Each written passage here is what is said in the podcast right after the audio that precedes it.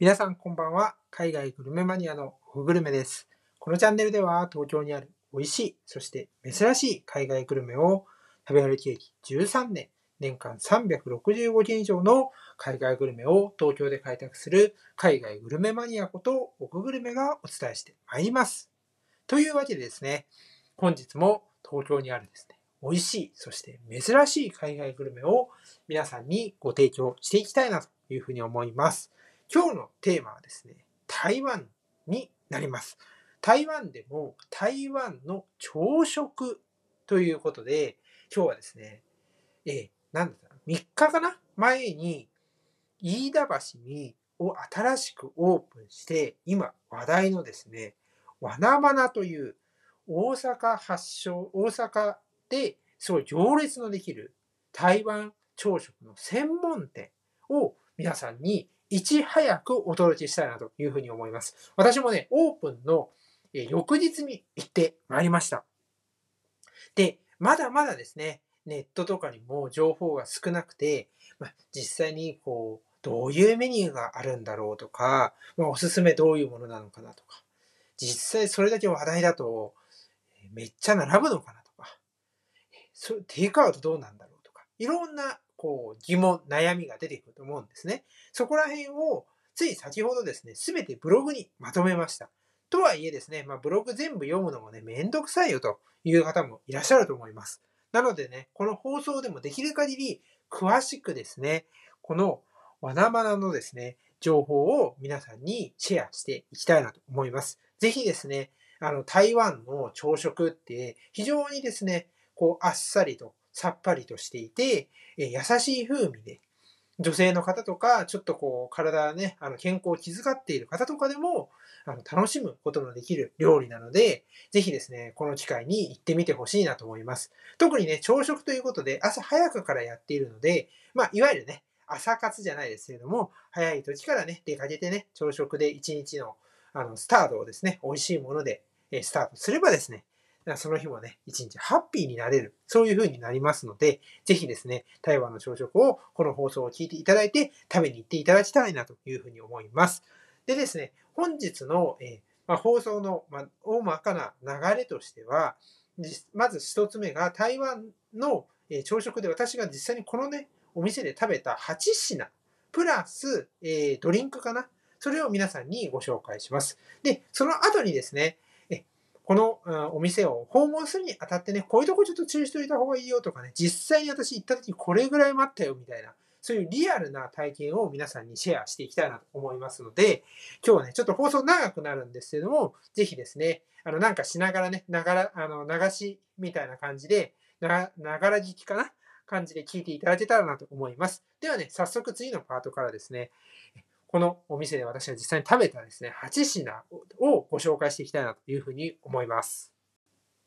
はい。というわけでですね、どんどん行きたいなと思います。とはいえですね、ちょっと最初にですね、8品一気にですね、皆さんにどういう料理を紹介するのかっていうのをあげあのあげたいなと思います。まず、えー、揚げマントですね。そして2つ目が、えー、台湾式おにぎり、えー、台湾ネギパイ、台湾式トースト、えー、台湾式ミートパイ、台湾ドーナツ、台湾カステラ、台湾のカスタードマン、そして最後ね、ドリンクとして、えー、豆乳ですね。これをね、皆さんにシェアしていきたいなと思います。では早速ですね、揚げマントから行ってみたいなと思います。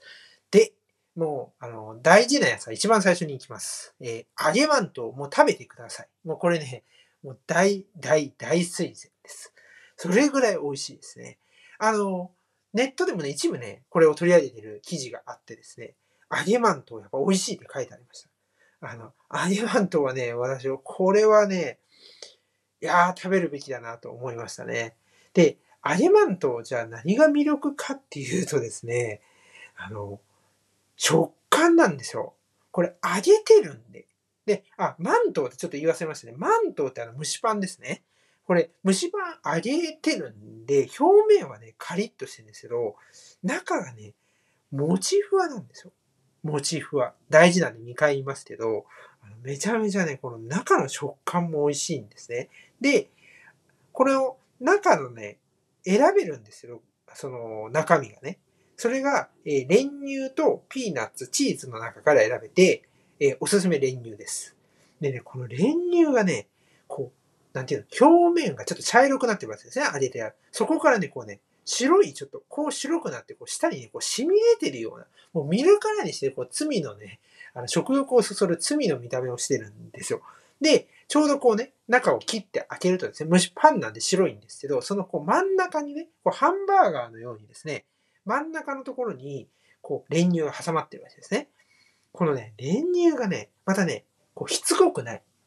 あの、甘すぎないっていうところがいいんですよ。と、パンを食べてて、もちふかっていう食感を楽しんでるときに、ああ、なんか香ってくるな、みたいな。こう、こういう感じがあるんですよ。これがね、美味しいなと思って、これはぜひね、皆さんに食べていただきたいなと思います。で、ちなみにですね、私はちょっとあの、あえてですね、今回、あの、マイナーな料理を、マイナーというか他の店ではあんまりないなっていう料理を注文したんですよね。なので、あの、人気の料理でもわざと食べてないんですよ。なんですけど、え皆さんがね、他のね、お客さんが食べていて、これはやっぱり人気だなって思ったのがですね、豆乳スープと揚げパンですね。これも台湾の定番朝食ということでね、やっぱり人気なんですよ。大人気ですね。で、本当ね、周り見渡してもね、結構これ頼んでる人いたので、あの、食べたい方、ぜひこちらもですね、食べてみてほしいなと思います。そして、次ですね。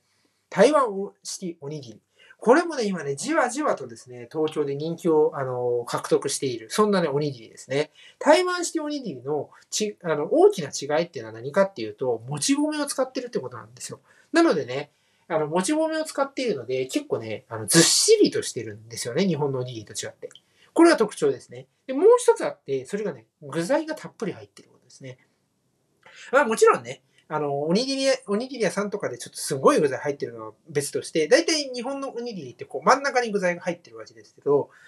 あの、そうするとさ、そのご飯の、こう、ぶ、なんていうの、占める面積よりも、あご飯の占める面積が具材よりも多いじゃないですか。圧倒的に白いですよね。なんですよ、台湾のおにぎりっていうのは逆で、その、具材の方が、その、パカッとこう開けた時の全体を占める割合が大きいんですよね。だからね、すごくね、こう具沢山なんですよ。で、特に台湾のおにぎりの具材には揚げパンとかがね、入れられてるんですよ。さっきちょっとね、揚げパンって人気だよって言ったんですけど、この揚げパンのね、ザクッとした食感がね、意外にもね、もち米のムチッとした食感と合うんですよね。あと、まあ、揚げパンもそうだし、ピーナッツとかも入ってたりするので、このね、甘いんですよ。ほんのり甘いんです。で、この前どっかの放送でも言ったかな？あの、台湾、おにぎりが甘いって、えって思われるかもしれないんですけど、意外にね、食べてみると結構ね、美味しいんで、これはね、ぜひチャレンジしていただきたいなというふうに思います。で、ではではですね、引き続きですね、次のチャプターでも料理の紹介をしていきたいなと思います。はい。えー今日はね、紹介する料理はたくさんあるんで、どんどんいきますよ。で、次はですね、台湾ネギパイですね。このね、台湾ネギパイってね、あの、見た目がですね、もう一つ有名な台湾の料理と似てるんですよ。それが何かっていうと、台湾式クレープですね。これですね、あの、よーく似てて、どっちなんだろうなって思うんですよ。大体ね、皆さんどっちか頼んでます。なので、ね、ぜひね、どっちか頼んでみてほしいなと思います。で、あの、私みたいにですね、結構こう、もっちり食感が好きな方はですね、こちらのネギパイをお勧めします。というのもですね、生地がそれ、そういう風にもっちりしてるんですね。でですね、やっぱりあの、中身もね、いろいろ選べるんですけど、これね、卵が中に入っていて、その卵の甘みっていうのがね、ほのかに感じられるんですよね。またさっきちょっと紹介した、前のチャプターで紹介した、こう、練乳の甘みとはまた違った、卵の甘みですね。これと、しっとりとした生地。そこにしっとりもちっとした生地ですね。これがね、合わさるのがね、この、えーネギパイの特徴なので、あの、パイっていうとね、パリパリっとしたパイを想像される方いるかもしれません。なんですよね、ちょっとね、こういう違った食感のパイをね、楽しんでみてはいかがでしょうかということで、こちらもですね、おすすめです。あの、台湾式クレープもですね、もちろんおすすめですよ。これもね、結構みんなね、食べたがる料理なので、ぜひね、迷ったらね、あの友達と2つ頼んでシェアするとかね、そういうこともしてみてください。そして次、えー、台湾式トーストですね。あの、トーストも台湾式があります。で、これのポイントはですね、具材ではなく、えー台湾マヨネーズです。あの、このマヨネーズうまいんですよ。で、マヨネーズって聞くと、なんかすんごくなんていうの、濃厚で、あの、癖強いんじゃないみたいな、そういうのを想像される方いると思います。あの、私もそう思ってました。っていうのもですね、私、あの、マヨネーズ苦手でして、あの、お好み焼きとか食べれないんですね。あの、マヨネーズかかっちゃったら。あと、あの、なんだろう、ポテトサラダとかですね。マヨネーズいっぱいかかってるじゃないですか。ああいうのも全然食べれません。あの、本当にマヨネーズ無理な人なんですけど、この台湾マヨネーズはですね、非常に美味しいです。で、どういうことかっていうとね、後味がスッキリしてるんですよ。全然ね、そういう黒さがないんですね。なんかドローっとして、こう、なんか持たれるような感じがないんですよ。だからね、これはですね、シャキシャキとした野菜とかね、あとは、あの、チーズとか豚肉が今回こう挟まってるわけなんですよ。それのね、こう、塩気ですね。そことね、いい具合に合うんですね。なので、ぜひこれもね、あの、お腹に余裕ある方、台湾シティトースト食べてみてほしいなと思います。そして、えー、次ですね。どんどんいきますよ。台湾シティミートパイですね。これ、台湾シティミートパイってね、あの、ぜひ食べていただきたいんですよ。で、どうして食べていいただきたいかっていうと、このミートパイはね、二つの大きな特徴があるからなんですね。一つが、ごまの香ばしい香りです。これ、表面にごまが乗ってるんですけど、このごまの香りがすごくいいんですよね。で、もう一つは、ぎっしり詰まった具材ですね。時々ね、あの、いろんなパイあると思うんですけど、なんか、中身が結構空洞になってて、真ん中だけこう入ってるみたいなのあるじゃないですか。なんですよね。このね、台湾のミートパイはですね、中身ぎっしり詰まっています。こう、あの、隙間がないくらいね。なんで、こう、肉肉しいんですよ。で、なんて言うんだろうね、ジューシーに、こう、タレ、あの、汁が出てくるって感じじゃないんですね。お肉自体にもう旨味が詰まっていて、それをこう噛んで食べることによって、その旨味がこうじわじわじわっと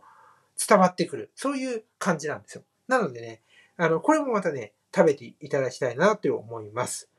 そして、えー、甘いもの好きな方に朗報です。それは何かっていうとですね、えー、台湾ドーナツです。あの、ドーナツ好きな方多いですよね。最近もあの、マツコの知らない世界でですね、あの、すっごく全国のドーナツを食べ歩いている女性の方が出てて、なんかドーナツ、そこで紹介したドーナツ屋さんが、あの、漏れなく、なんていうの、漏れなくっていうのかな表現が良くないよね。どこもかしこもまたあの行列になっちゃったみたいな感じのことを聞きましたけど、すごい食べ歩いててすげえな、この人って思いました。えー、その人も知ってると思いますが、あの、台湾ドーナツというのがあります。でですね、この台湾ドーナツは、台湾のまあ夜市ですね。夜のあの、市場です。あそこでね、発祥と言われていて、何が違うかっていうと、衣をつけて揚げてるんですよ。で、揚げてるんで、な、外はサク、中はですね、ふわ、しっとりとした新食感のドーナツです。砂糖とかね、ミルクの甘みも加わってですね、このドーナツは、ぜひぜひドーナツ好きの方も、いや、あんまりドーナツ興味ないなって方も食べてみてほしいなと思います。ではでは、まだ引き続きですね、紹介をしていきたいなと思います。はい。というわけでですね、ちょっと定番のものを紹介したいなと思います。一つ、えー、台湾カステラですね。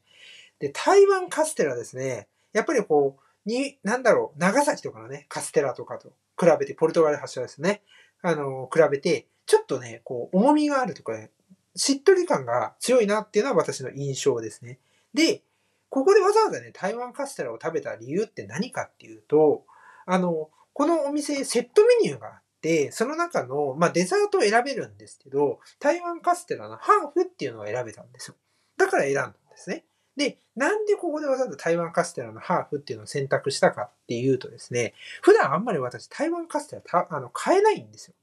で、どうしてかっていうと、あの、台湾カステラの専門店って、なんかこう、なんて言うんだろう、ホールみたいな形で売るじゃないですか。あれさ、食べれないですよ、一人じゃ。さすがに。あの、もう、まあ、食べようと思えば食べれるけど、そうすると他の料理食べなくなっちゃうんですよね、その日ね。まあ、そういう風だから、なかなかちょっと台湾カステラって手が出しにくかったんですよ。なんですけど、こういう風に、こう、小分けにしてくれて、しかもそれがハーフサイズで、あの、ランチの、ランチじゃないね、そのセットメニューについてるっていうのはすごくいいなと思いましたね。こういうところもね、なかなか工夫されてるなっていうところを感じたので、今回紹介させていただきました。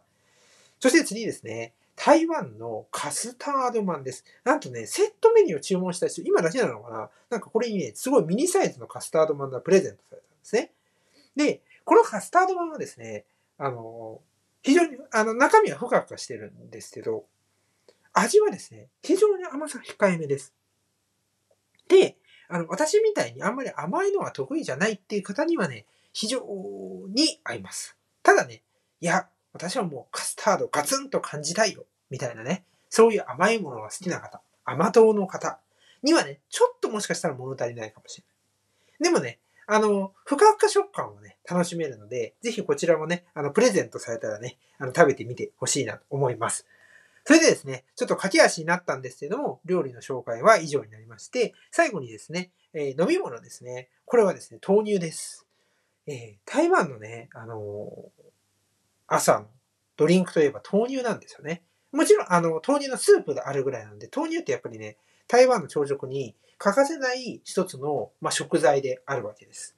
でね、このね、自家製のね、豆乳でドリンクにもこだわってるんですけど、何がいいかっていうとね、すごくさっぱりしてるんですよ。で、豆乳って聞くと、やっぱり、なんかちょっと癖あるんじゃないのかなとかね、なんか匂うのかなみたいな。で、敬遠されてる方いると思うんですよ。私も結構友達とかで、いや、ちょっと豆乳はいいかなみたいな、そういう話聞くんですよね。だからあの、ぜひですね、あの、あの今回ここでね、このお店であの試してもらいたいなと思います、豆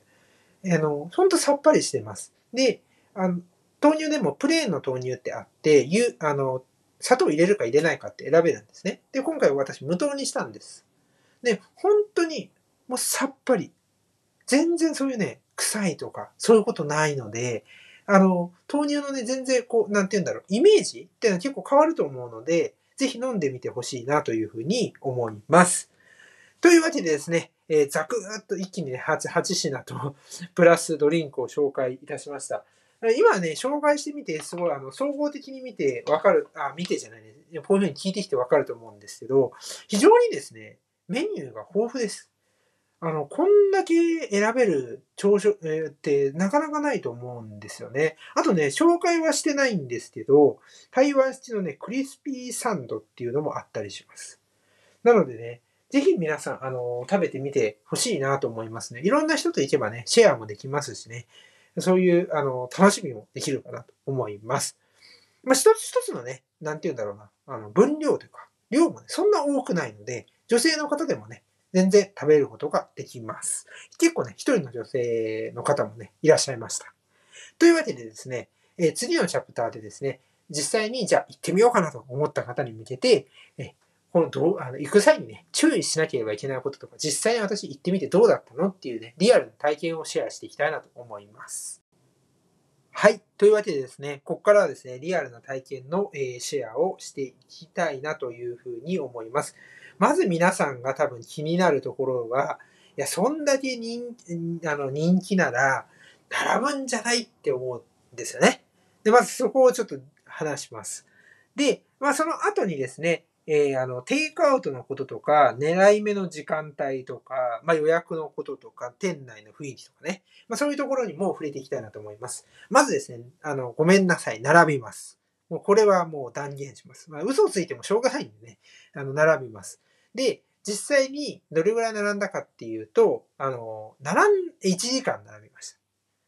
で、ほぼほぼ1時間ぴったしでした。でもね、1時間並ぶと言ってもですね、ずーっと列に並んでるわけではありません。整理券がもらえるので、その整理券で自分の順番待ちまで他のとこ行くことが全然できます。なのでそこら辺は非常に優しいシステムかなというふうに思います。で、実際に行ったのはですね、土曜日の朝のね、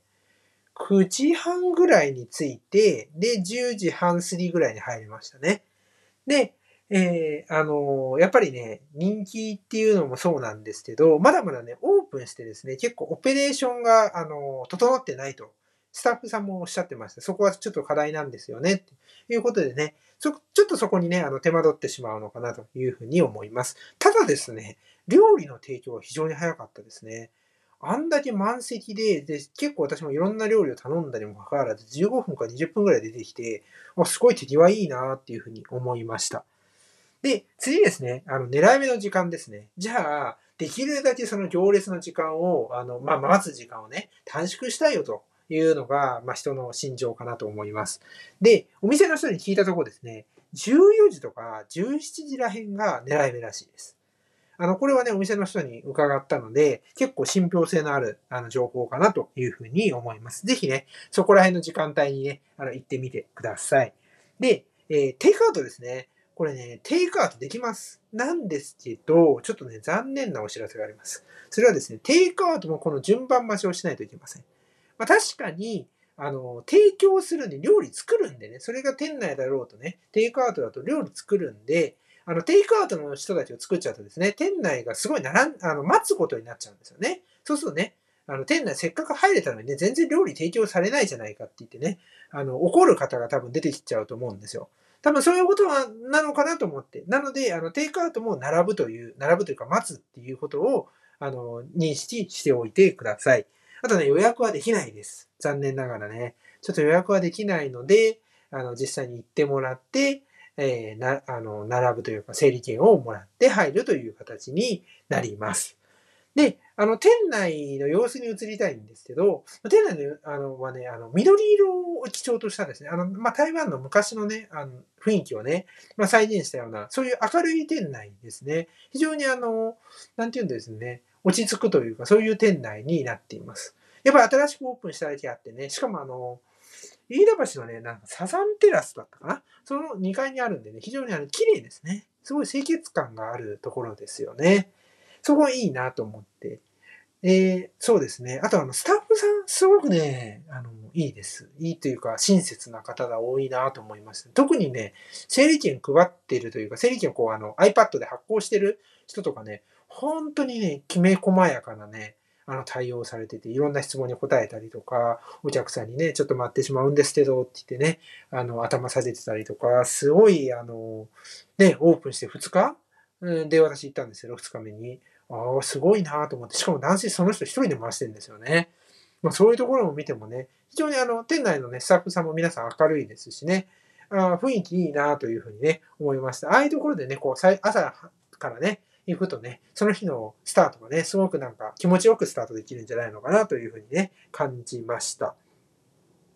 でね、大体まあそういう感じでですね、まあ今日、あのこのね、台湾の料理ですね、えー、オープンをしたお店をご紹介しました。まあ、本当に実際にね、写真とか見たいよっていう方、ぜひね、ブログに全部載ってますので、ブログをね、見ていただけると嬉しいです。そしてね、あの、台湾の朝食、ぜひ皆さん食べて、えー、朝からですね、えー、美味しい、幸せな気持ちでですね、一日をスタートしていただけたらなというふうに思います。そんな感じですね、今日もこの辺りで終わりにしたいなと思います。皆さんご視聴ありがとうございました。さようなら。